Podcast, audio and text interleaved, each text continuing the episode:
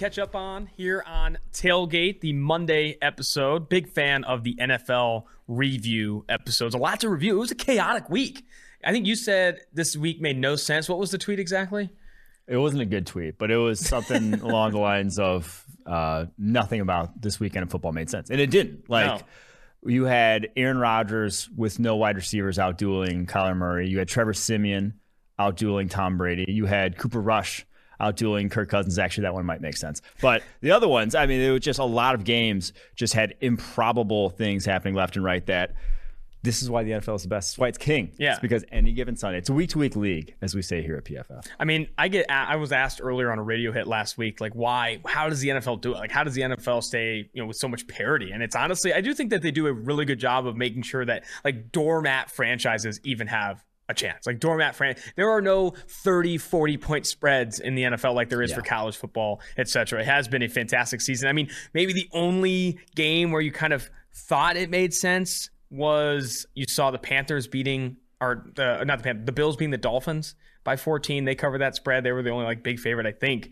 to cover the closing line. But let's go ahead and get into catch an early buzz. I, say, I think it's I think it's because the NFL sells like hope better than any other sort of league, whether it's oh, yeah. NBA, in terms of like three or four bounces here and there decide can decide your season can make you into you know can bounce you in from a worst place team the year prior to a first place team the next yep. year so it's so it's so uh week to week.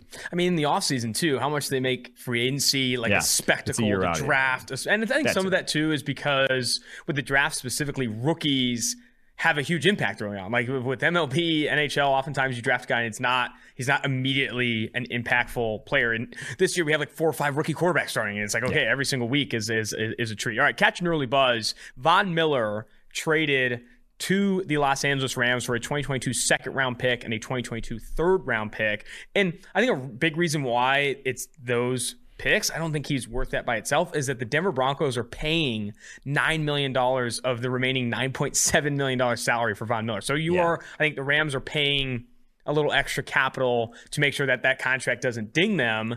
Some people are calling this trade fun to watch. I think we've seen four or five people tweet out that watching Von Miller, Jalen Ramsey, and Aaron Donald will be fun to watch. Do you have a better take than that? Uh, I mean, I, I this is an all-in play. This is a we want a Super Bowl, not in the future. We want it literally this year. We are willing to give up. Now, second and third, it's not like hampering you to your knees, but they've already given up next year's first. They have now are now going to go through the 2021 and the 2022 drafts with one singular top 100 pick. That's Tutu Atwell. Um, so they are basically eschewing any sort of impact rookies like we just talked about, guys that can make immediate impacts on your football team for one high end player. And the thing is, Von Miller is not the Von Miller we grew up knowing and loving. I grew up shit. I was like in college when he started playing, but the, the Von Miller that we saw, you know, lead the Broncos to a Super Bowl. Mm-hmm. He is damn near 30. He's almost 33 years old. He's going to turn 33, I believe, after the season. He is.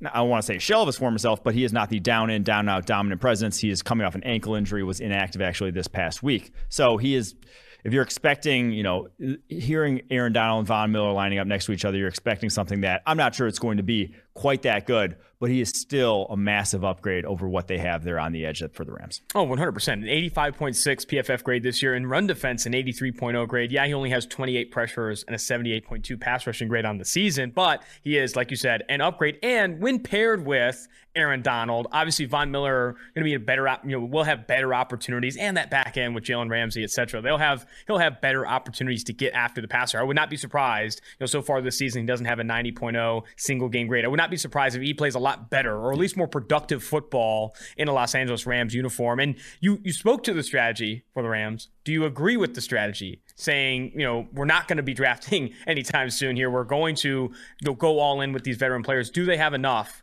to go all in? I think so. I agree with strategy. If if you're gonna go all in, like don't go halfway and make it so that it's like, oh, we're gonna kind of try to push for the next maybe year and a half. It's like, no, try to make sure, give yourself the absolute best chance of winning it right now and deal with whatever cap hell, whatever sort of bridge you're going to have to cross once uh, those guys who are your elite players aren't playing elite anymore, or when your your roster is completely decimated in terms of like mid level talent in terms of starters. So I, I think it's a problem that you push down the road that you've already kind of done, and you don't want to go halfway, kind of like we're and still keep kicking the can like we've seen with like the Saints, where they're they're in a position where they're still trying to hang on to that. Where it's like, well, when they know it's bad, when it's gone south for this Rams team, I think they're going to completely sort of gut the roster and then try to rebuild from there. I will uh, when we get to the Rams game. I want to Which talk will be about like two or three years down the road, obviously. When we get to the Rams game on our review, I want to talk a little bit about Matthew Stafford and his MVP candidacy because I do think there is legitimate legs to that. Timo Riske, a data analyst here at PFF, or data scientist rather, he writes a piece weekly on like who he feels should be in the lead for league MVP. And Matthew Stafford, for consecutive weeks now, has been that front runner with what he's done in the Rams offense. I think he ranks number two in passing touchdowns, number two in passing yards, and it goes beyond that. He has elevated this team to be all in, to be this legitimate Super Bowl contender, especially when you compare just how much of an upgrade he's been over Jared Goff. I think the conversation all offseason was, yeah, he's an upgrade, but how much? You're seeing now that it's a significant upgrade than what Jared Goff was in Los Angeles. One more catch a buzz thing before we get to the review. Derrick Henry hurt. Will have will have surgery. Mike Vrabel, the coach of the Tennessee Titans, is not saying it's season ending. There's quote unquote absolutely a chance he returns this season, but he will be out six to 10 weeks with a foot injury. I think it's a Jones fracture or a, a, broken fifth metatarsal, whatever that was. How big of an impact is this? How big of an impact is this on the Tennessee Titans? And do you feel Jerry McNichols, I think a third year back at a Boise State, is enough, or should they go after somebody like AP, maybe Gurley, maybe make a trade for someone? Where's your head there?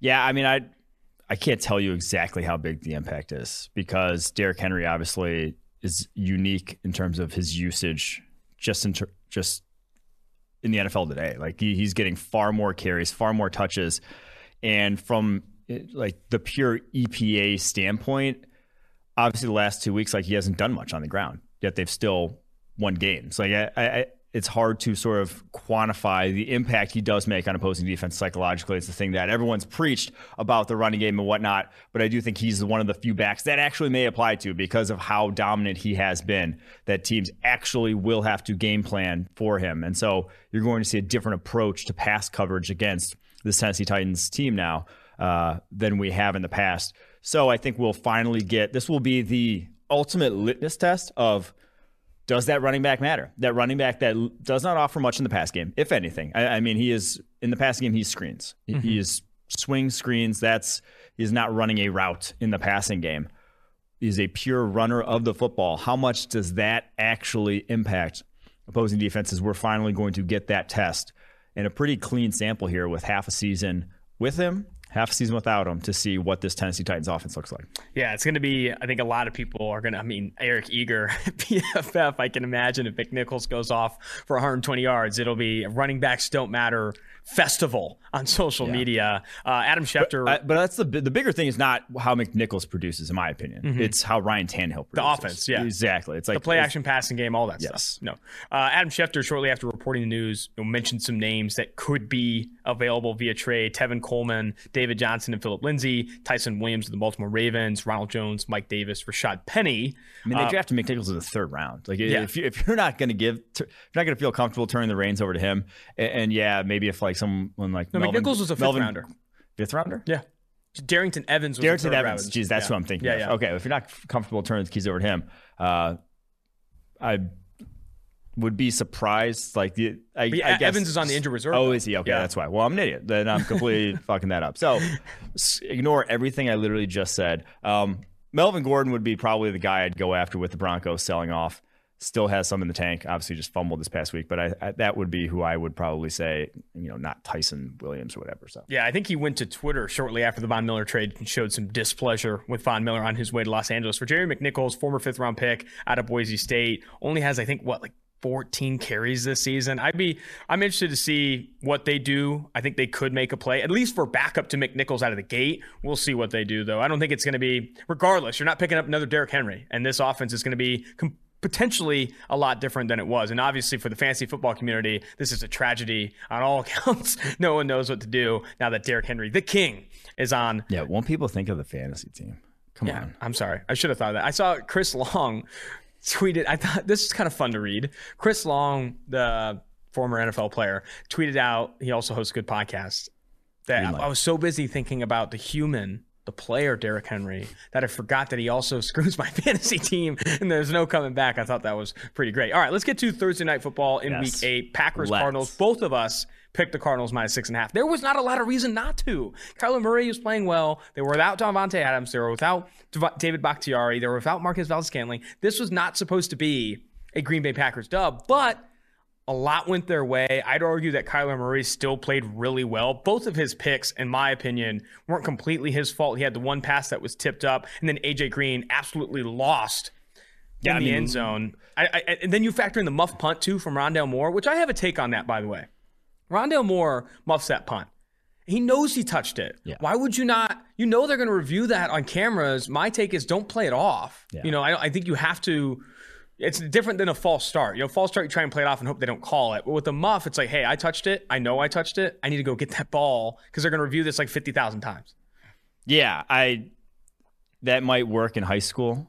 Yeah, you exactly. Know, it will definitely up, work in high school. Yeah, you, you, you go for that and you're like, pray to God. Like in basketball, uh, growing up or whatever, if you touch the ball going out, you act as if you didn't. You know, you never yeah. you didn't go for it if he's if you thought there was a close one or whatever. So I agree, though. In the NFL level, there's no acting job to sell it. They got cameras everywhere. So, uh, yeah, that one's obviously was on him. And the breaks, I mean, talk about the mistakes in this game, all went against the Cardinals' way. Yeah. Like six and a half, you can say it was a dumb sort of bet in retrospect. And obviously, it ended up going the Packers' way. But the pick off Rondale Moore's hands, the bump, the muff punt, and the the whatever at the end, the pick at the end, the AJ Green to Rasul Douglas – all either took points off the board or added points to the Packers that were like that those flipped the other way and is a blowout for the oh, Cardinals. Oh, so that that was all great in my opinion because I'm obviously a Packers fan. So that that one the the play at the end of the game though was probably the most improbable ending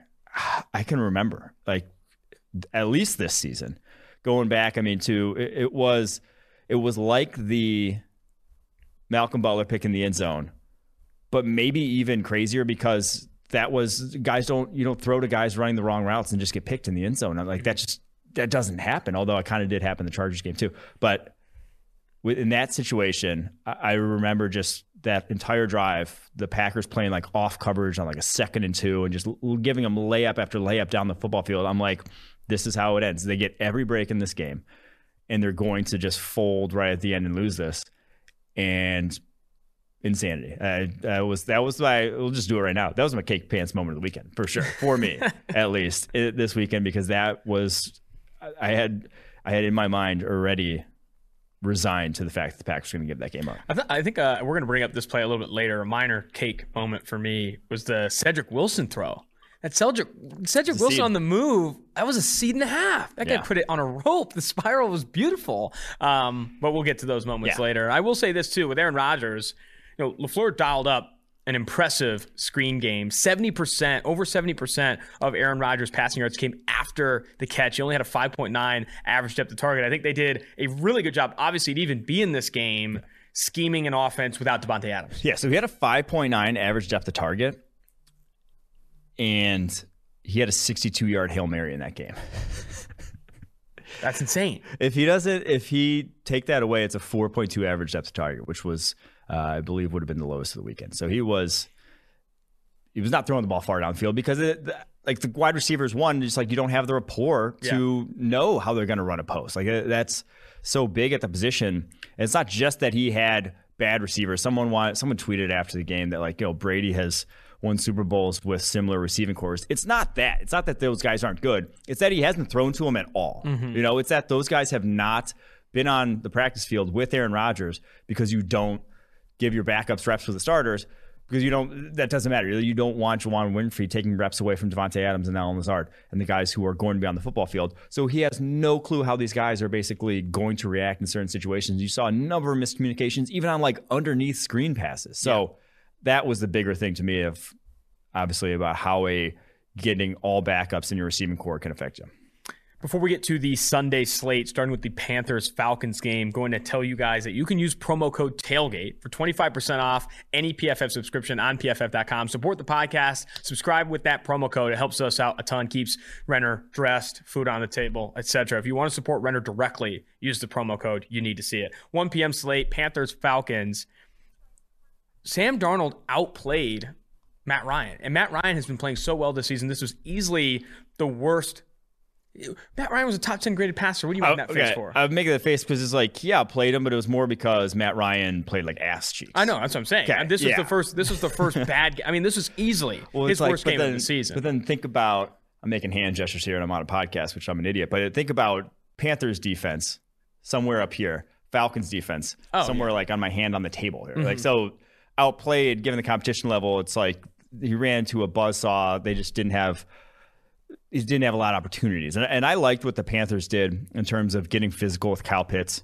Uh, I think that's one thing that he hasn't seen obviously much of at going from college to the NFL is guys who want to check him. Like he always was kind of the BMOC, the, the big dude that in college you would have been crazy as a linebacker to try to check him. But these are NFL players, and they got up and got physical with him, and I thought really affected him on his routes more so than we've seen this year. And number of targets fall by the wayside uh, that went his way. So I hats off to the Panthers defense. I really liked their game plan uh, for that this game. Yeah, I mean those those interceptions were awful. I mean he just didn't see Shaq. Thompson on the first interception. Stephon Gilmore got it was, sick, it was a sick pick by Shaq Thompson. Oh no, it was, it was, it was, and um, Stephon Gilmore got physical with Kyle Pitts on that second pick. He never even created a step of separation on that one. The other highlight I was going to mention here so Panthers, Falcons were favored by three at home. Panthers win this one 19 13. Darnold having a better performance than Matt Ryan. I will say, AJ Terrell, Clemson, former Clemson cornerback, is playing outstanding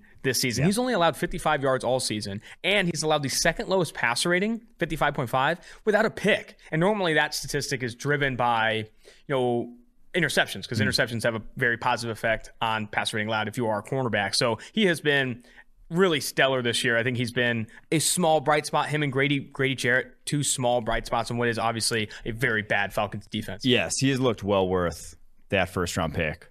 Um, you know, everyone kind of got on them for passing on CeeDee Lamb. I, I don't think it's a mess. It doesn't look it doesn't look like that bad of a choice. Like it, you, the one either way. It looks like one of those in retrospect. I will say this though, with caveat, they've turned into a cover two defense basically there in Atlanta. Cover two corners, you're not going to give up a lot of yards. Mm-hmm. Like that's you are a flat defender as cover two corner. So that that is inflating or deflating, shall we say, his yards allowed to a degree. But it's he's still even in situations where he has does play man because obviously you can't just sit in cover two, and that's now what they are doing. But even in situations where he has played man, he has looked good. So uh, hats off to AJ Terrell for sure deserves more love than shit I've seen him get like anywhere. Dolphins at Bills. Bills were favored by 13 and a half. And this was a brutal, disastrous beat if you are a Dolphins backer because oh. they score kind of a garbage time touchdown late in this game to beat the Dolphins 26 to 11. I will. I put this in all caps here, and maybe social. If you want to quote graphic, you can fire this Dolphins offense into the sun.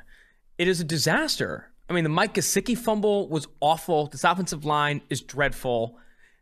It, it, and and it's not Tua Tagovailoa. I mean, it's all it's everything don't have, else. Don't have Tua Tagovailoa throw it though. It'll probably end up like not even leaving the atmosphere. Yeah, I mean this is this was rough, man. This was uh, this was a terrible. That was an arm strength joke. It was pretty bad. Uh, it's bad. No, yeah. I mean, there's no there's no sugarcoating it. It's a quarterback who can't you know overcome a bad situation with physical tools in a bad situation is kind of what it is right yeah. now. And the Tua did not play well, but he also did not have much of a chance mm-hmm. on, on his 28 drop back passes that weren't screens, RPOs, or uh, quick game, like actual dropping back two pass. He was pressured 16 times. They, they could not pass protect for drop back passing concepts. Yeah. And you're not going to win games in the NFL, especially against teams like the Buffalo Bills, if you cannot run a drop back passing offense. And I will, not, so I'll say this: the Bills' defense is a house. I mean, they are first ranked in EPA per play allowed. They have been phenomenal this year. They can get after the quarterback. They they make plays on the back end. Jordan Poyer, I think, is one of the highest graded safeties, number two in PFF grade so far this season. They're good, but some of these errors for Miami are like unforced. I mean, this mm-hmm. is a you said it I think yesterday that it's just like the least well-run offense. It's just it's just the coaching does they don't look like they're in the right place ever. And the other thing I'll highlight too, and I know a lot of the blame goes on Tua and a lot of the blame goes on the offensive line. Brian Flores' defense ranks 27th in EPA per play. They're not getting pressure on the quarterback. They're not forcing uh, turnovers on the back end. This has not been a good year on either side of the ball. And I'll say this if the Chiefs lose tonight, they'll be the most disappointing team in the NFL. But if they don't and they come out of this with a win or whatever, this Miami Dolphins team is so disappointing, yeah. so disappointing on both sides of the ball. Just a, a really disastrous start for the Dolphins and just in an area where you thought they were going to take the next step. I think before the season, I said this is a team that can make the playoffs, you know, in, in 2021. Now, obviously not going to happen. Yeah, I mean, they made kind of an all in move for Jaylen Waddle, thinking oh, that's a kind of over the edge sort of piece. You don't give up future first rounder unless you think that. Um, but it's this is, wasn't the game to criticize the defense. I thought the defense did well. They did a really good job of using their blitz packages, blitzed a lot, and, and still shutting down the Bills screen game. The Bills ran 15 screens in this game. They ran more screens than the Packers did and those 15 screens went for a total of three first downs. Uh, so they, I thought they had a good game plan. It was just the other side of the ball. There was no, there was no game plan to save this Dolphins offense. Actually, I shouldn't even say it. There probably was a game plan to save this Dolphins offense, but it wasn't what they put out there. And the fact that they still have two offensive coordinators and still look like a discombobulated mess with that Gesicki fumble on yeah, the jet, that was jet sweep motion, which we talked about on last orbit. week's pod about jet sweep versus orbit. You don't have to worry about that when you do orbit. Do have to worry about that during jet sweep motion. Cost them there. Uh, and, and, then their running game, they had the lowest EPA per rush of any team in the NFL this past weekend. So tough scenes all around. Tough scenes in Buffalo. I have to bring this up. I have to break up the structure of the show. Breaking news. Urban Meyer was asked what oh, he's doing no. at the trade deadline. We, should, we shouldn't record during Urban Meyer press conferences. They're just so too, they're always they're just too entertaining. They are too entertaining. He says obviously we're listening, and then he said when he was asked if they are buyers or sellers, he said he doesn't know. He doesn't know if they're buyers or sellers at the deadline. That's incredible. That's incredible to me. Okay, I just don't. Th- this is the second the man time. drives a hard bargain. That's uh, that's negotiating 101. Never tip your hands. Never tip your hand. this is the second time he said like I don't know to a question, or he he was asked about like, wait, why didn't you know James Robinson play in the fourth or whatever? He's like, oh, I didn't really think about it. It's like this is not okay. Like I need to I need some more control from Urban Meyer. And we're gonna make fun of you when we get to the Jaguars game because you backed the Jaguars this week, yes, and it did. was a blowout. And it was a blowout. All right, 49ers at Bears. This was an interesting game. We turned to this game in the office after watching a lot of the Rams game, and it was a blowout. So we moved off of that and watched the 49ers Bears game 33 22. 49ers win. I thought Fields played okay. Obvious threat with his legs. He was dinged for a turnover play that he fumbled like right out of bounds. But the pick wasn't his fault at all. I thought he put that right on Darnell Mooney's hands. I thought he played okay. I thought the 49ers obviously played better. Yeah, because the 49ers won the game. That's that's probably a good take. Um, no, appreciate I, that. I do I do think it was more of an encouraging performance than a number we've seen. Um, obviously, going for over 100 yards in the ground, like he is dynamic as a runner. We've said this before. He's 220 plus runs 4 4. That's ain't no faking that, and that leads to plays like we saw uh, on that fourth down, the scramble that could have could have put them in contention to win. Then obviously the defense crumbled like a wet paper towel. But I will still say he's scrambling a lot still. I think eight oh, times oh, yeah. on 40 dropbacks. And it's just, I would, I, I go back to Kyler Murray's rookie year when he scrambled only 29 times all year and they didn't involve him much in the running game. And I would try to do that as much as possible if I'm Matt Nagy. Shit, I don't even know how much longer Matt Nagy's going to be there. But if I'm coaching him up, trying to develop him, I'm saying, and it's like very first play of the game.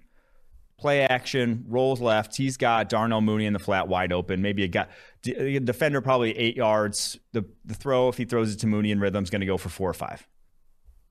Fields keeps it, runs three or four yard gain. It's like just make that throw. If I'm coaching him up, I'm saying just make that throw. Get those, get that rhythm going. Get those confidence throws in you because the scrambles will always be there. You can always add the scrambles back on. I think the way he's playing right now, you just risk him always going to the scramble, always expecting that as the outlet, and him having success with that. You think it's it's only probably going to make him do it more because that's that was the more valuable aspect of his game. And now he did have the dime touchdown throw uh, to Jesse James in the end zone. That was one of the better throws I saw all weekend. But the rate of which he is trying to break pockets and do that outside of structure stuff, it's like, yeah, it's great. He is that kind of athlete. That's going to be a big part of his game. But it's the other things that he has to develop at that I would just say if I'm a head coach, I'm like, no more scramble. Like, yeah. do not do that. Eh, like, get the ball out, dump plays before you scramble. Even if it's probably detrimental to the offense right now, it's probably better for his long term development. I think that's a that's a calculated fair take. Steelers Browns Browns favored by three and a half. I liked the Browns to cover if Baker Mayfield was healthy, and you could debate whether or not he's 100. percent But this was awful, and you have this in your notes too. But like the Baker Mayfield sacks in this game, I think he had four, were all his fault think he's all he's all holding the ball too long, trying to scramble when he's not fast enough to get out of these yeah. things, run, running into pressure. And this has been kind of the, the, the red flag or the weakness with Baker Mayfield even since his Oklahoma days, and that under pressure converting sacks, but also under pressure, like just making bad decisions. And sometimes those are sacks, sometimes those are picks. It, it, it, that is detrimental to you know this Browns offense. It's a big reason why they only scored ten points. He didn't even have a turnover to play, but the sacks were so bad in this game. Yeah, he has the second highest pressure to sack conversion rate of any quarterback in the NFL. Only Justin Fields is higher. He's at 31.4% of his pressures convert to sacks, which it's like, buddy, you have a torn labrum in your left shoulder. You have a you have a serious issue that you're hampering that could at any point, at any minor hit, even end your season here. Why are you still taking like get that ball out of your hands as quickly as possible? And I just keep going back to the. I think I've said it before. Like he just looks like he has such a higher estimation of his own athleticism than yeah, everyone yeah, else. Yeah. Like confidence he, is crazy. He thinks that he is like. It, it's like he was probably the best athlete at some small middle school and has never lost that confidence. Same. You know? Like he still is like, I can do this. And he's got guys who are 40 pounds heavier than him that are much, much faster than him, chasing him down and just annihilating him. He is he is not a creator. So he has to just same shit I said about Fields. Like you gotta stop, gotta stop trying to create. You're not a creator. You don't do it. You gotta stand in there, hang in there, and start making some throws when those pockets are tight instead of as soon as the rush comes dropping your eyes and thinking, how do I break this and make a play outside the pocket? Because it's not happening and you're only going to get hurt.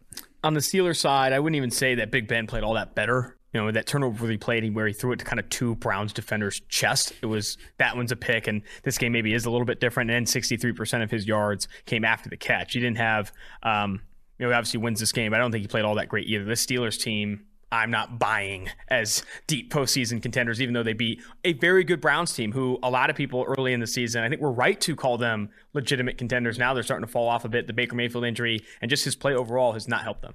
Yeah. It, the defense is still legit. I mean, the defense looked fine in this game. Uh, but Baker either either sit him because he's not healthy or he's things got to turn around fast. Because if if he is actually hurt and it's detrimental to his play, he's costing himself a lot of money because he looks like shit out there. Like he is not helping them offensively. And I get, yeah, Jarvis Landry also didn't help them offensively with a couple drops, that big fumble. But man, that was that one. That one was on Baker. And I will say this: the Boswell play Chris Boswell. Oh, it was incredible. That is what every single person sitting on their couch right now would look like if they tried if they got hit by any NFL player. That, that was unbelievable. Like it looked super violent, and everyone's like, "How is this not roughing the passer?"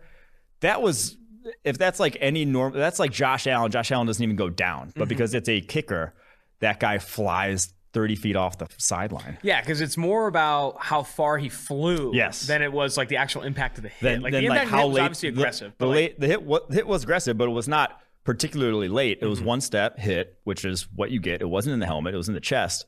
It was just that Chris Boswell is a stick compared to your run of the mill NFL player. And they kept replaying it too. Oh, if you watch the broadcast, they just kept going. It was phenomenal. Eagles, Lions. Didn't even watch too much of this game live. I'll say that. Went back and watched it. And it's just what's crazy. The craziest stat from this game for me the Eagles win 44 6. The Lions were three and a half point dogs at home. Craziest stat for me Jalen Hurts threw 14 passes. He threw 14 passes, nine completions. He had like 70, 70-ish yards. Like he didn't have to do anything.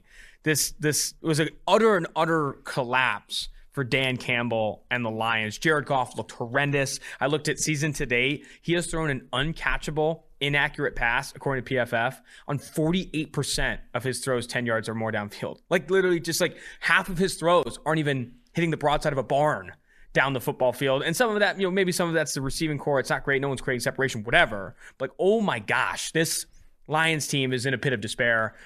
The favorite to get the number one overall pick for good reason.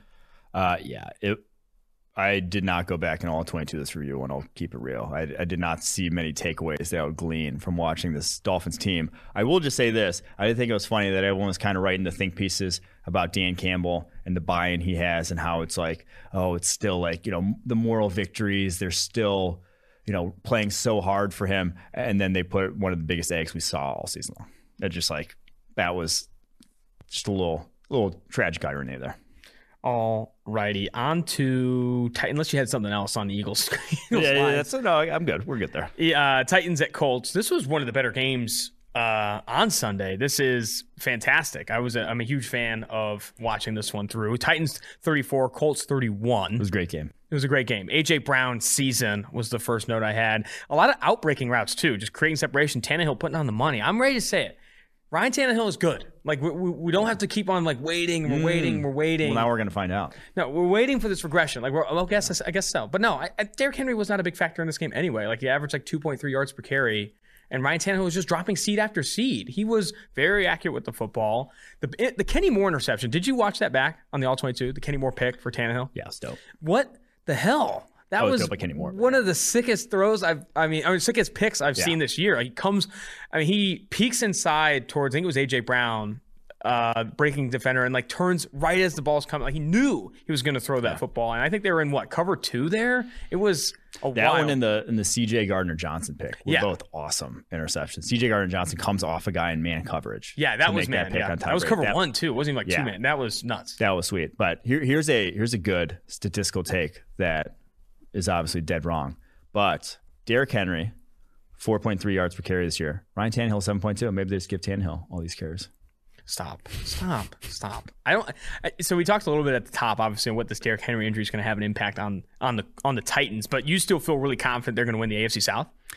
Yes. Uh, so okay, they they have a three game lead, which is a fairly large lead in the NFL, and they have the tiebreaker. So the Colt they have now beaten the Colts twice. So the Colts have to not only catch three games, but then not be tied at the end yeah. of the season. That, yeah, I, I, feel very confident. Derrick Henry's good.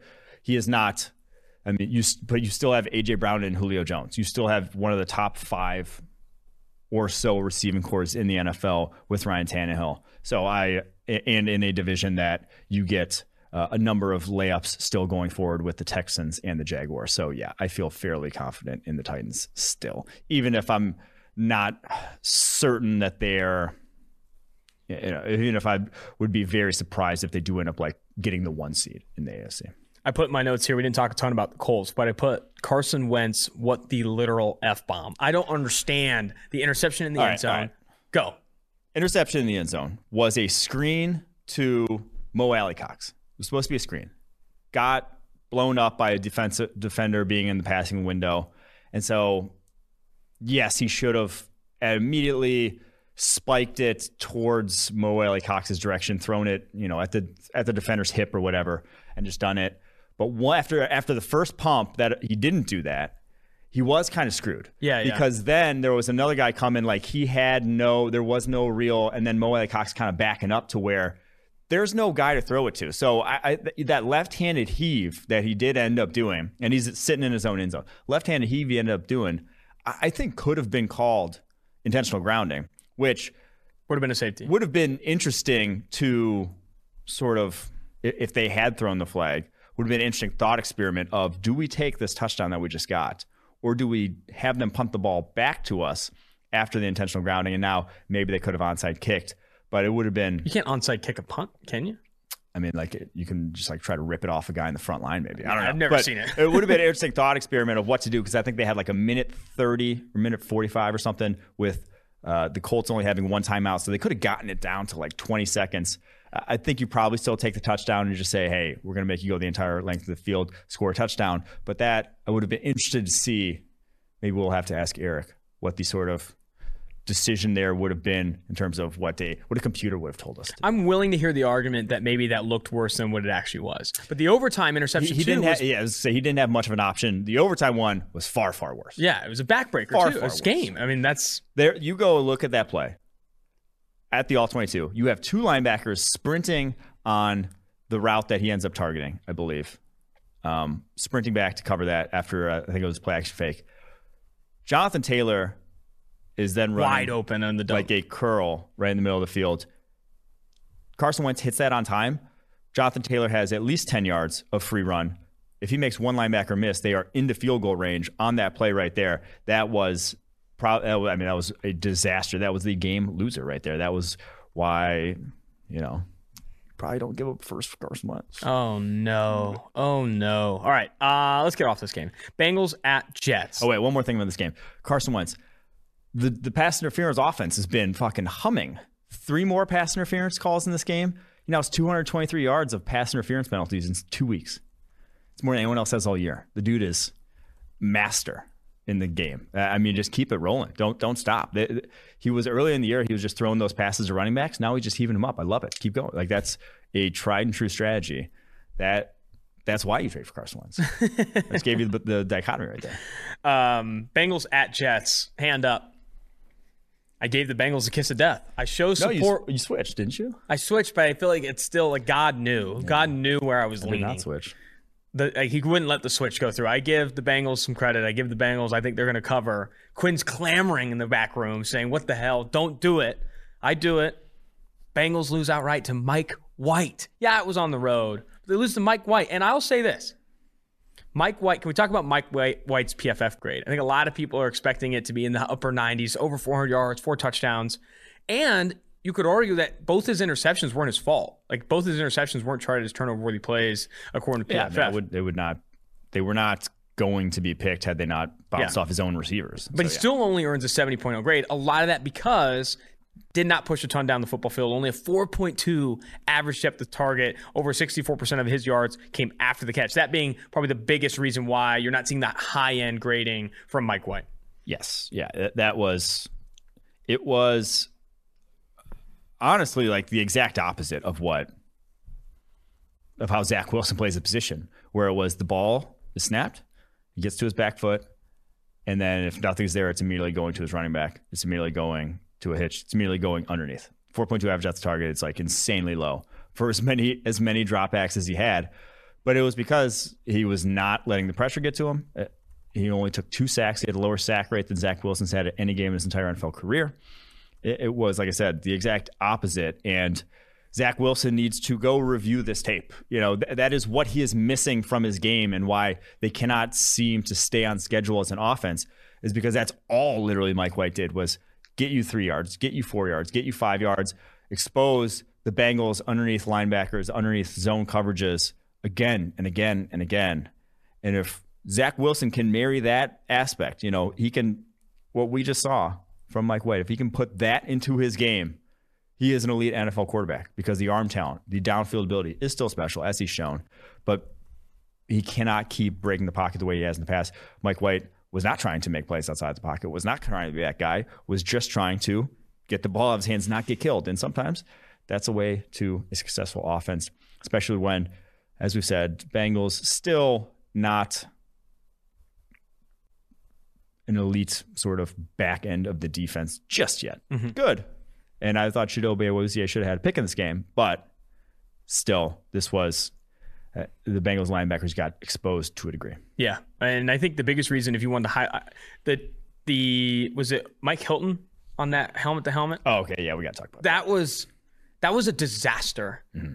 I think you mentioned, I think in a tweet that roughing the passer penalty should be reviewed. I think those helmet to helmets should also be reviewed because that was not on. Oh no, I wasn't saying. I didn't mean like reviewed, reviewed. Just don't have them be penalties. Is what I meant. Like, oh, don't really? like change the rule book. Re- review the rule book like not review. I, am of the opinion the it should be like college, and you should review them. Like review review if that was a penalty. Like you see that called all the time because sometimes when it's happening live, it can look so much worse than it is. It can look, look and like you see that in college where they'll review it after throwing the flag and say actually no penalty. That's what should have happened for that that that hit right there. Because yes, it technically was helmet to helmet, but the running Hilton was coming so like four feet off the ground with his head, and the running back dips to like earn the helmet to helmet contact and ultimately cost them that game. Like it cost them an yeah, opportunity to win if, that game. If anyone lowered the helmet with relation to their spinal angle, it was the receiver. not spinal angle. I like that. No, you're right though. I get what because you're saying. Hilton's spine was at the exact same angle as his helmet, which you literally can't can't change that. Like you can't, you can't go if you're going backwards with it, you're you're really screwed. So that's when you are at the angle of making a tackle. Your helmet is going to be pointing downwards because that's straight up how what's the body? What's the study of the body? Anatomy works. That's how yeah. your anatomy works. But the running back, when you tilt your head down like that, that is what lowering crowning is. I mean, um, so I, I that was absolutely egregious call to lose on that. Sucked, but the Bengals still have other reasons to be kicking themselves in this game. Like, oh, for sure. Yes, that was one bad call, but they threw away some other opportunities elsewhere. Bengals defenders missed 15 tackles in this game, the most of any team this week, and I think yeah. it was top 10 among all games this season for one side of the defense to miss that many tackles. They were not good. And they, that's how you gain, you know, so much yards after the catch. That's how Mike White throws for over 400 yards. Is your defense is giving up extra yards by missing tackles in these things. So Rams at. Ja'Marr Chase though. Drops watch two. That was rough. The one in the end zone was gross. That one was really bad. He would have two just TDs like, That one just like hit his pads. I didn't even like see it. That one was pretty brutal. But now five and forty three attempts, over ten percent. Five and forty three catchable, over ten percent drop rate. Bust. Is he a bust? Is it too stop, early to start stop. talking bust? What's your problem? No, honestly, what's your problem? Rams at Texans. Texans favored by 14 when we had this pod. It closed, I think, at 16 and a half. So the Rams don't cover the 16 and a half. They lose I don't have the score in If you held your nose and took 14, though. If you held your nose and took the 14, it would have covered. I thought Tyrod Taylor was going to play in this game. It ended up being Davis Mills. And Davis Mills didn't play all that terribly. I thought Davis Mills actually played well in this game. Rams win 38-22. A lot of those a lot of those 22 points coming in garbage time though. But my notes here I want to talk a little bit about Matthew Stafford. I mentioned him at the top, but Davis Mills was not horrendous. Had that really nice throw to uh, Brandin Cooks down the left sideline. Um, I just, I think it was so slow. Like it was slow to get this thing going, and then by the time they were actually putting things together, Rams had backups in. And I was gonna say, um, like he played fine when the Rams literally could not have given more of a shit. Yeah, like, yeah, they, yeah, yeah. It was over before halftime that I think the Rams took the foot off the accelerator and said, "Do whatever the hell you want. It doesn't really matter." I'm of the opinion, though, and I mentioned this at the top, that Matthew Stafford should be the favorite to win the MVP right now. I'm of the opinion that he's playing that well, even from a box score perspective. Like I said, number two in passing yards, number two in passing touchdowns, both behind Tom Brady. Now, Tom Brady and Matthew Stafford both have equal odds to win MVP according to DraftKings Sportsbook. The favorite right now, plus 250, is Josh Allen. And I there is obviously, you know, a conversation for Josh Allen. Buffalo Bills are one of the best teams in the NFL, but Matthew Stafford, what he's done to elevate this Rams team over Jared Goff is honestly super special. And with Tom Brady playing as poorly as he did last night, you have Kyler Murray playing, you know, not winning that game against Green Bay. I think there's going to be a bigger conversation around Matthew Stafford being the favorite to win the MVP. I think it will be between though Brady, Allen, Stafford. That's who it is right now. Yeah, I think Stafford statistically, quite obviously, is that dude. Uh, grade wise, actual like performance wise, I'm I think other players have been a little bit better, but like again, that also takes into account the fact that it, or grade wise can take into account more difficult throws when he has made how do I want to put this? He, he is like still operated the offense very well. It's just the offense hasn't asked him to do a ton because you know Sean McVay's a good fucking head coach. So like I, I it's it's hard to separate those two things. Um, so he hasn't necessarily needed to go above and beyond to still rack up wins, rack up good numbers. That sometimes is indicative of good good quarterbacking still. So yeah, it's hard to go against him. Kyler Murray, I would probably lean towards if I had to go one or the other, I'd probably say Kyler Murray, but to each their own at this point. Shit, we don't have to decide for nine more games. On to the 4 p.m. slate, Patriots at Chargers. I like the Chargers to win this game and cover the five and a half, but Oof, Patriots. I like the Patriots. Patriots, 27 24. They win. Mac Jones looked really good in this game. And I would say the other takeaway that I had is both these Mac Jones looked really good. That was news to me. You don't think Mac Jones looked good? he had like one good. He had his best throw of the season, probably the throw to Nelson Agholor. Yeah, he looked fine. I don't. I don't think he. I playing saying he looked good. Like he looked okay. It was not the reason they won this game. Uh, the defense was the reason they won this game. Defense played exceptionally against Justin Herbert. I, I thought their game plan uh, was terrific they had been, you know, Bill Belichick.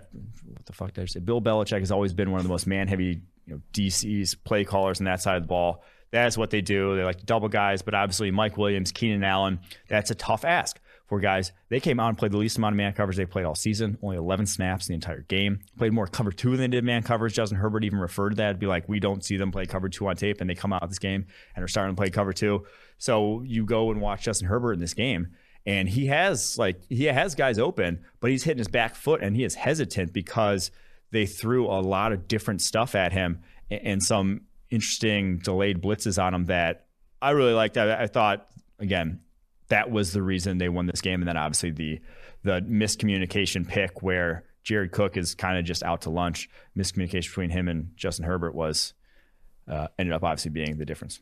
Yeah, both the Justin Herbert picks. One was the bad drop from Ekeler, and then the miscommunication with Jared Cook. And for Mac Jones, I thought he played well. Completion percentage is pretty horrendous. He had the two. I think he had two big time throws, and it's his third consecutive game with zero turnover worthy plays. And I think that's what this Patriots offense wants from Mac Jones. They want him clean sheets in the turnover worthy play department. The offensive line is so good. Both offensive lines played really well in this one. I still think that he is playing winning football for the Patriots, and that doesn't have to be this high end play like a like a you know Kyler Murray, Matthew Stafford, but he isn't playing losing football. And it's a big reason why. Five and a half point dogs on the road that come out with the win. We had a N'Keal Harry sighting of the game, too. We did. We did. Two, and Antoine, so not Antoine Winfield, um, Asante Samuel Jr. on that big, you know, contested catch reception for N'Keal Harry, laying like fully horizontal and then landing like completely on his face. That was one of the more impressive leaps I've ever seen. Like he just like complete all gas, no brakes. I am laying out. That was the most clean layout I've seen. He was fully horizontal, mm.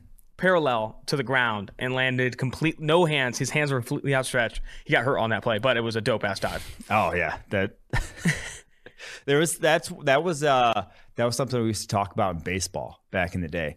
Was like really the difference between half-assing like a dive for a ball and then when you really go because when you really go and dive for a baseball you got to do it way before you think because you're diving like you know 10, 15 feet, like you're going horizontal. If you just want to do that, like slide, half dive, those are not nearly as impressive as the full layouts. Uh, that takes like a mental. You almost got to tell yourself like just do it because yeah. you don't, you don't instinctively want to go, like you said, parallel to the ground. I'll be honest, playing Ultimate Frisbee for San Diego State, I had a handful of really nice layouts if you want to turn back on that tape. Jaguars at Seahawks. Seahawks, you backed Urban Meyer and it was a bad decision right off the gate. Seahawks blow out the Jags 31 7. Trevor Lawrence had two big time throws in this game, and both went incomplete. They were on the money, and they both came in the fourth quarter. Like it took a while for this Jaguars offense to get going. The interception from Geno Smith was ugly, but outside of that, four big time throws. I thought he looked really impressive in this game. It was definitely a step forward and a big reason why they won 31 7.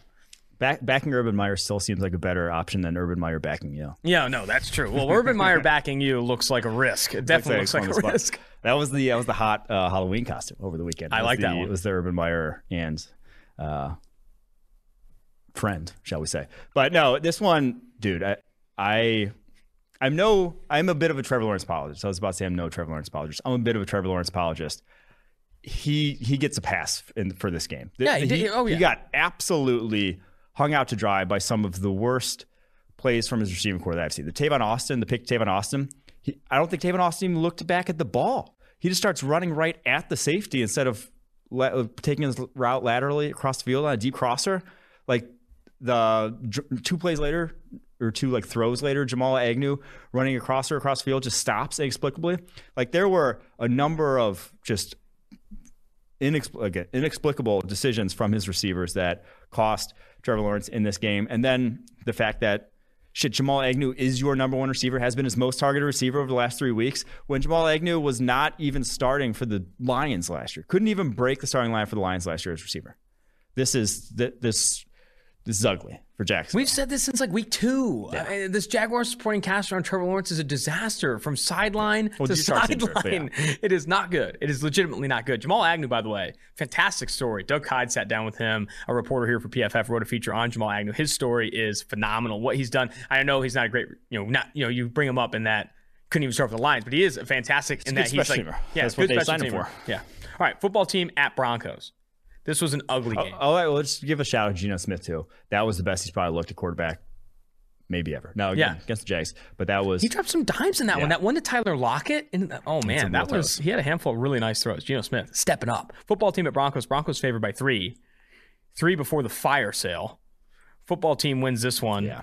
Um, They win and sell a Fire sale. Yeah, yeah. I mean, and, and, and rightfully so. I, I mean, they are not competitors with just the way their offense is, with the state of that linebacking core, everything.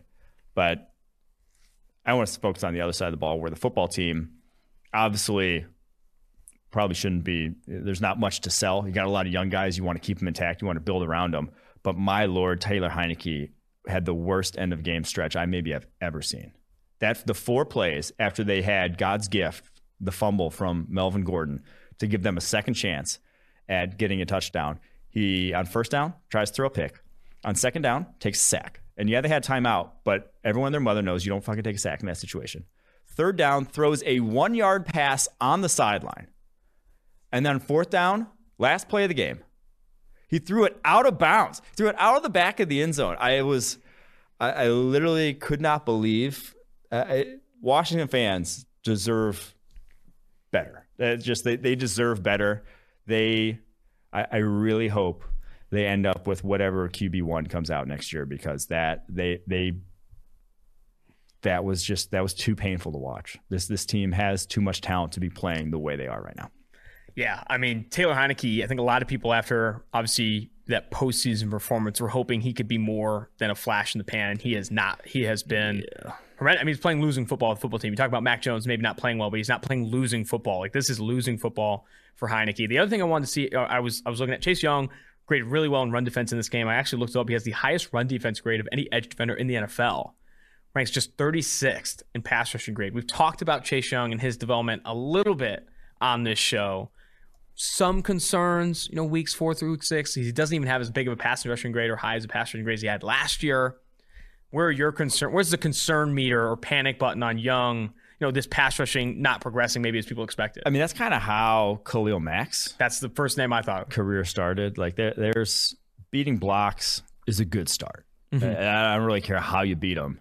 That's a good start. And Khalil Mack comes out 90.3 run defense grade, 68.8 pass rushing. Now that was year one. And year by year two, I was obviously had an elite pass rushing grade. But that's a good start. Obviously, the Washington football team defensive line gets game planned for a lot uh, because they go four across uh, with guys that can win one on ones.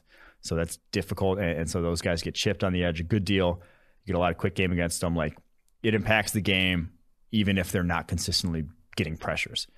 But yeah, even when he does has had his one on ones this year, it hasn't looked like the elites among the NFL. So I, am not pushing any panic button when you have the highest run defense grade in the NFL.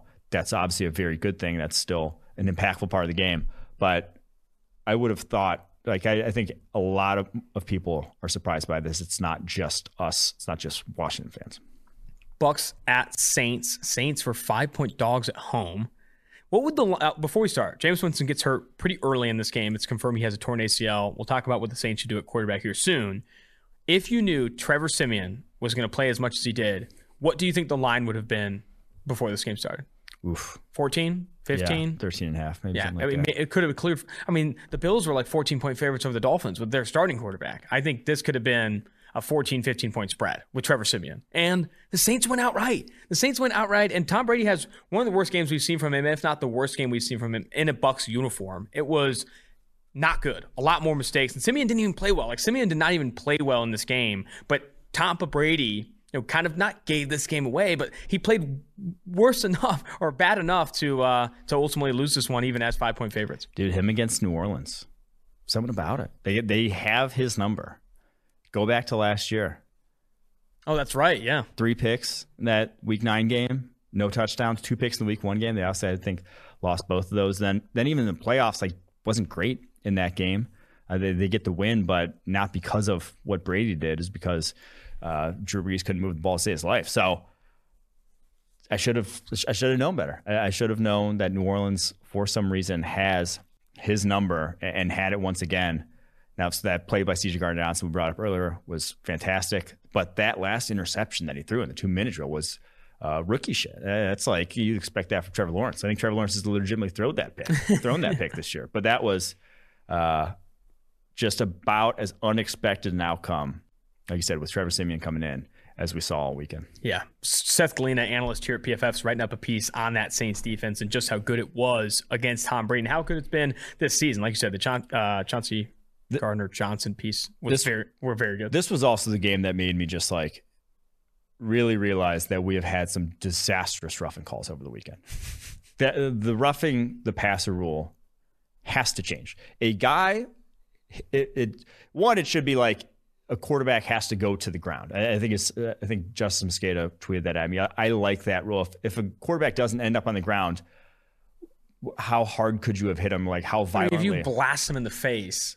But okay, so like that's the thing. A hand or arm to the face, unless it is legitimately a cocked back punch, but the vast majority of head and neck contact with arms is trying to get someone someone's trying to swat a ball is nothing. That that is less than a stiff arm. Mm-hmm. That happens every single play along offensive line uh, on tackles. That is like that is a very unassuming play. No one's ever gotten a concussion or concussion like symptoms or whatever from a hit like that. Mm-hmm. Those should not be those should immediately be removed from the rough, roughing the passer lexicon. It just should be. Like that's yeah. that is not a roughing call. That is a normal movement that people make in the game of football that again has no like negative consequences and, in, in injury risk associated. I, I agree with what you're saying in that the roughing the passer penalty should be changed. But I will say, if it does, if you did add the ruling that the the, the, the player has to go to the ground, you could see a lot more flops. I think you'd see a lot. You get hit and you're just going straight yeah, to the I ground. like that. That we know who's a bitch. Like you know, no, that's you don't want people getting those penalties and stuff like that. I, I, think it does need to be reviewed. It needs to be reviewed. And I think why can't you review them? I I know that slows down the game, and so much of what the NFL has tried to do is not slow down the game. But those are 15 yard automatic first down penalties, and sometimes lead to ejection. Those should be reviewed. Those should be reviewed, in my opinion. And it can be a quick review. It doesn't have to be this long-winded review. If it does, if it doesn't look malicious, yeah. then it needs to be it needs to be called back. Like you can initially call it all you want, but yeah, I, I agree with you 100. percent Cowboys Vikings another another game with a shit roughing call. Tarell Basham, Kirk Cousins. That was terrible. That was Awful terrible. Call. Like he didn't put his weight on him or anything. I thought that's what it was going to be. Yeah. Like he did not put his full weight into his body at all. Legitimately could have been game changing. Obviously the Vikings shit the bed, lose in the end, but that could have like that extended a drive that could have been the game winner for the Vikings. So man, like uh, another one that like just needs to be out of the game because those are so in, inconsistently called one and two just so unavoidable in a lot of scenarios uh, you basically if, if you're a defender you can't if a guy pump fakes you you can never make tackles you know like it, yeah. if you really wanted to take that out of the game uh, like you could never tackle a guy making a pump fake ever or else that you would risk roughing the passer. That's just how it's going right now. The uh, Cowboys win this one 2016 with Cooper Rush starting. It opened at Dallas minus two and a half with the assumption that Dak was playing. It closed at Minnesota minus four and a half when that news was confirmed that Dak Prescott wasn't playing. But still, Cowboys win by four in this one. Easily, you know, maybe the worst game that Kirk Cousins has played this year. He's been grading so well all season long. And the other note I had here too is Randy Gregory He's, I think, the second highest graded edge in the NFL right now. He is breaking out and a honestly, like a legitimate star for the Dallas Cowboys. I can't wait for them. They're expected to get Demarcus Lawrence back at some point, right? If they can get Lawrence back and then they have Gregory, that defensive line, that defense is already exceeding expectations from last year, is going to take you know more improvement. Yeah, and then Micah Parsons is it just night and day difference over what Jaylon Smith was last year for this team. I mean, just so much more sound, just so so many more plays being made up the middle. And yeah, he has his fair share of uh, boneheaded mistakes, fair share of times being out of position. But then he also makes plays on the other side of the line of scrimmage that I don't think anyone else does. I think he had eight stops in this game. Mm-hmm. Just a very impactful dude. And this is a different Vikings defense. And obviously, it doesn't take a lot to be different from what it was last year. They were maybe the worst in the NFL or one of, but they are so much improved of over what we saw last year that this is uh it's a real Super Bowl team. I mean, shit, even with not with Cooper Rush, but to beat a Vikings team with your backup quarterback is, on the road is special. Yeah, I think this Dallas Cowboys team is firmly in the Super Bowl hunt in the NFC. Monday Night Football, and then we'll jump to our fun to watch, watch rookie of the week, kick your pants, tailgate review, etc. Monday Night Football, you're taking the Chiefs minus nine and a half. I'm on Giants plus nine and a half, and I'm going to Eric Eager's house noted Chiefs fan to watch it with him. Oof. So I think I'm going to be bringing some Giants energy to a, a, a much needed balance at Don't Eric Eager's house. Don't be that guy. You're that, that, guy in Notre Dame. Uh, everyone hates that guy. Everyone That's hates true. that guy who wants to root against you just for the fun of rooting against it. It's like I have I have a good can, story about we being can that be guy. In pros- we can prosper We can have a good time. We can lose or win in fellowship, but you choose. What the hell are you talking about? Loser win in fellowship? I have a good story about being that guy. In the Niners Ravens Super Bowl, my dad raised me mm-hmm. to hate the Niners. You yeah. hate the San Francisco Good. 49ers, even though they're not in your division. You hate them. The games where they would play every year in the preseason before there were so many fights at Oakland Coliseum that they stopped that preseason rivalry. You just you hated them.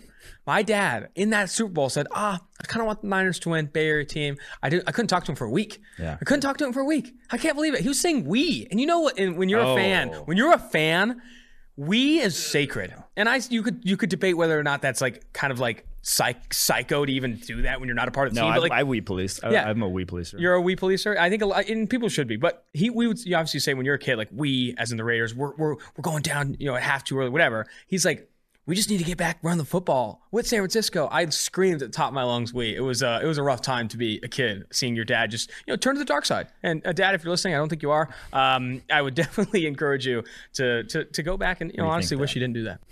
All right, on to fun to read.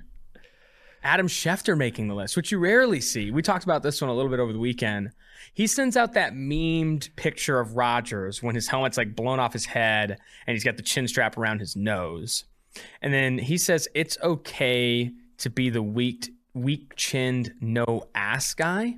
Yeah. I don't I don't really understand what he's talking so, about. So, okay. Is it it's okay being the weak chin no ass guy. And this was one it's no one got the reference. It's like you said, you didn't get what he's talking about. It was in reference to Aaron Rodgers on the on Pat McAfee interview he does every week on like Tuesdays. Uh, that are always actually pretty good. If you are a Packers fan, I would highly recommend. But said something about Adam Schefter, and he said, I, I, shit, I forget the exact wording, but he referred to him as weak chin, no ass guy or something like that. He was like, I don't want to be a weak chin, no ass guy. And then about Schefter, it was kind of like in reference. It wasn't like completely clear, I believe, what he was referencing. And so Schefter tweets it out, which like it didn't make sense.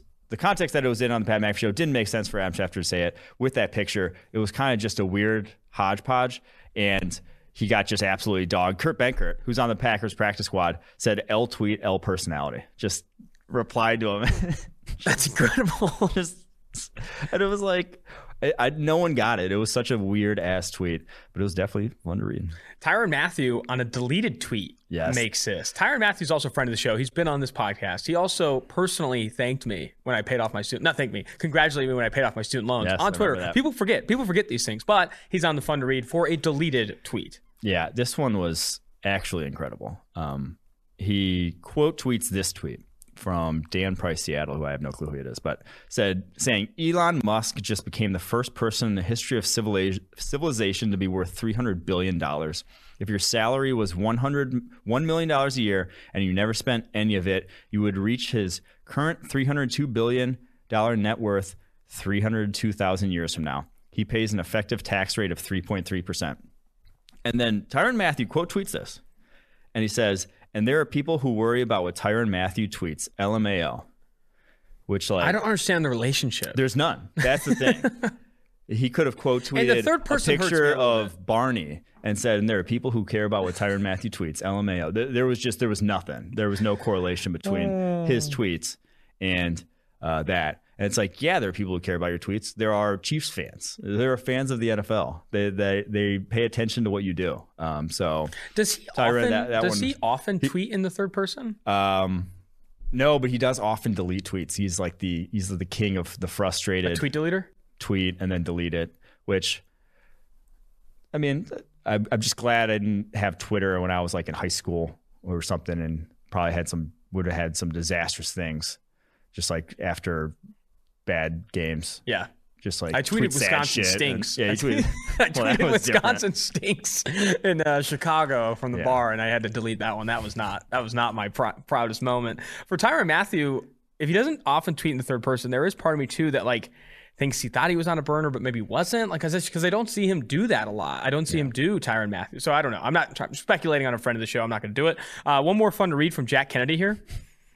This one was great. Jack this, Kennedy. This was you Ken, retweeted Ken Jack this. from. This was actually a fun to read. This one was just hilarious. It was. This is before Monday night football. He said, "I heard Jackson Mahomes is en route to the 9/11 Memorial ahead of tonight's game." You're, you you versus Jackson Mahomes is a rivalry that the po- the podcast fans are latching on to. I have no problem with them. It just literally is hilarious to me because it's so cringy and like I just know that Patrick has to be getting so much shit. Like, like Yo, I'm yeah. not the only person who the locker room has stuff, to have thrown some and straight. it's just like, what the hell is going on? Uh, every single video he posts, the one on the obviously this tweets in reference to the one in the Sean Taylor Memorial, but uh, the complete obliviousness of Jackson Mahomes to, or maybe he's not oblivious, but to how he's perceived in the rest of the world is kind of incredible. All right. Before we get off of fun to watch, uh, on to fun to watch, watch only two tweets there that I want to announce on the pod live. Titans are signing Adrian Peterson to the roster here. Adrian Peterson, officially the oldest running back in the NFL. I expect to come in and split opportunities with Jeremy McNichols out of the gate, but could, you know, depending on what, how much tread is on these tires, could potentially be the lead back there for Tennessee. Your reaction to Dude, this signing? How fucking much does Adrian Peterson just love football? Oh, he has to. He has to. The dude has uh, 3,192 career carries. Maybe he's just maybe he's chasing like records at this point. I don't know. But he's 36 years old, has an insane amount of tread on the tires. Uh, is one of the all-time workhorses, and is going to an offense that obviously just had a workhorse themselves that may be in is in need of one. But dude, 36 years old, just you got enough. I, I would hope to live well the rest of your life. Uh, it would be nice to walk when you're in your 50s, but he's trending towards maybe that not being the case, unfortunately. Yeah, that's this is going to be a meat grinder. He's excited to join a contender. That's a quote from Josina Anderson. I'm, I'm interested to see. I, I think it's smart. They I knew they were going to add someone, and I also think it's smart that they're not trading, or at least not yet. I think it is smart to not trade for someone when you can sign an Adrian Peterson off the street. I think he can come in with Jeremy McNichols, and obviously not replace what Derrick Henry does, but from a resourcing standpoint, I think it does make sense to go for the signage route with how many you know talented running backs there are available. So Adrian Peterson coming in, I think will be an interesting addition, but in no way, shape, or form, in my opinion, going to mitigate the loss of Derrick Henry. Fun to watch. Watch. Mm. Every time, every you know, we get tagged in a lot of these things. I also miss some. I feel like there's so many now. Like I think everyone says someone's fun to watch at certain points, but Akiem Hicks called Justin Fields fun to watch. Yes, and then we also the had third Justin Fields mention. Which not a lot of people are giving like glowing reviews of his actual performance, but watching it, always good time. So that's been Joe Burrow said it. I forget who else said it, and then Akiem Hicks. We've got multiple guys giving him this fun to watch stamp of approval. I, this for the first time. I think this is the most accurate, yep. fun to watch ever. Jameis Winston, according to Barstool Big Cat, is so much fun to watch. Chaos at all times. And that rings on and off the football field. His workout videos, when he was dancing on crutches after they won. Like, Jameis Winston is objectively fun to watch. And I'm not, you know, no, there is no other take with Jameis Winston. You know, there is, yeah. people call him the roller coaster. Roller coasters are fun to watch. He is objectively fun to watch. And it's honestly the, it's this award should honestly be called the Jameis Winston Award because he is the most fun to watch player in the NFL. Should we call it the honorary from here on out? after obviously tearing his ACL this past weekend. The honorary Jameis Winston fun to watch. I think so. I'm I'm, I'm ready to do it. All right. Yep. It's the honorary Jameis Winston fun to watch. Segment. Rookie of the week, Gregory Rousseau for the Buffalo Bills. Graded super well this past week. You also had honorable mentions for Michael Carter, running back of the New York Jets, and then Micah Parsons, the Dallas Cowboys linebacker. Yeah, Carter maybe gets it if he didn't have a drop in that game as well, because I think it, over 100 yards on the ground, almost or over 100 yards through the air almost 100 on the ground. He was the electric dude we saw at North Carolina. And as we mentioned pre draft, one of the best receiving backs coming out in this draft.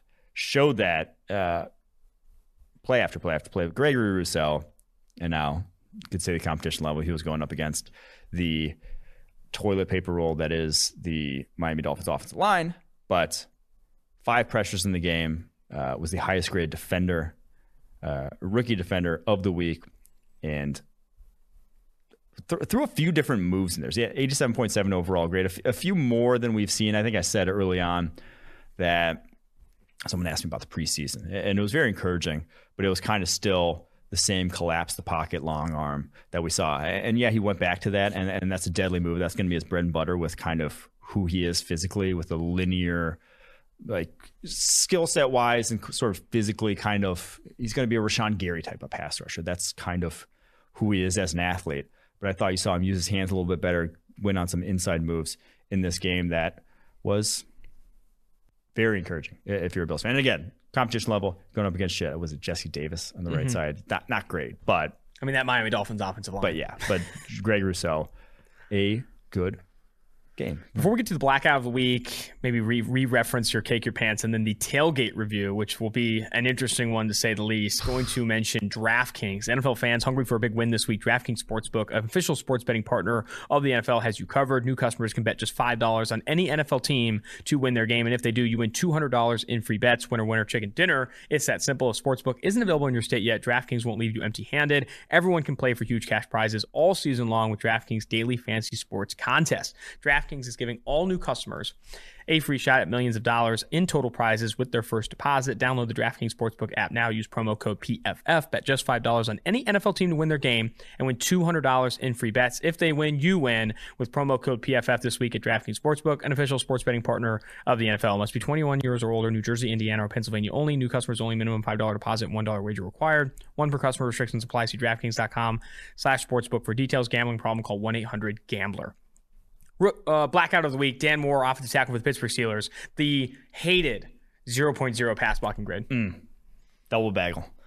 Tough. And it was like, this one is almost, you almost hate to include him because he is a guy that legitimately, I don't say shouldn't have been starting. Like he's been an NFL, he's an NFL caliber player, but he was a fourth round rookie going up against Myles Garrett, the best edge rusher in the NFL and yeah, they tried to scheme around as best they could, but it was still anytime they went one on one, it was over. It was he was not blocking him. It did not block him in this game. Five pressures allowed.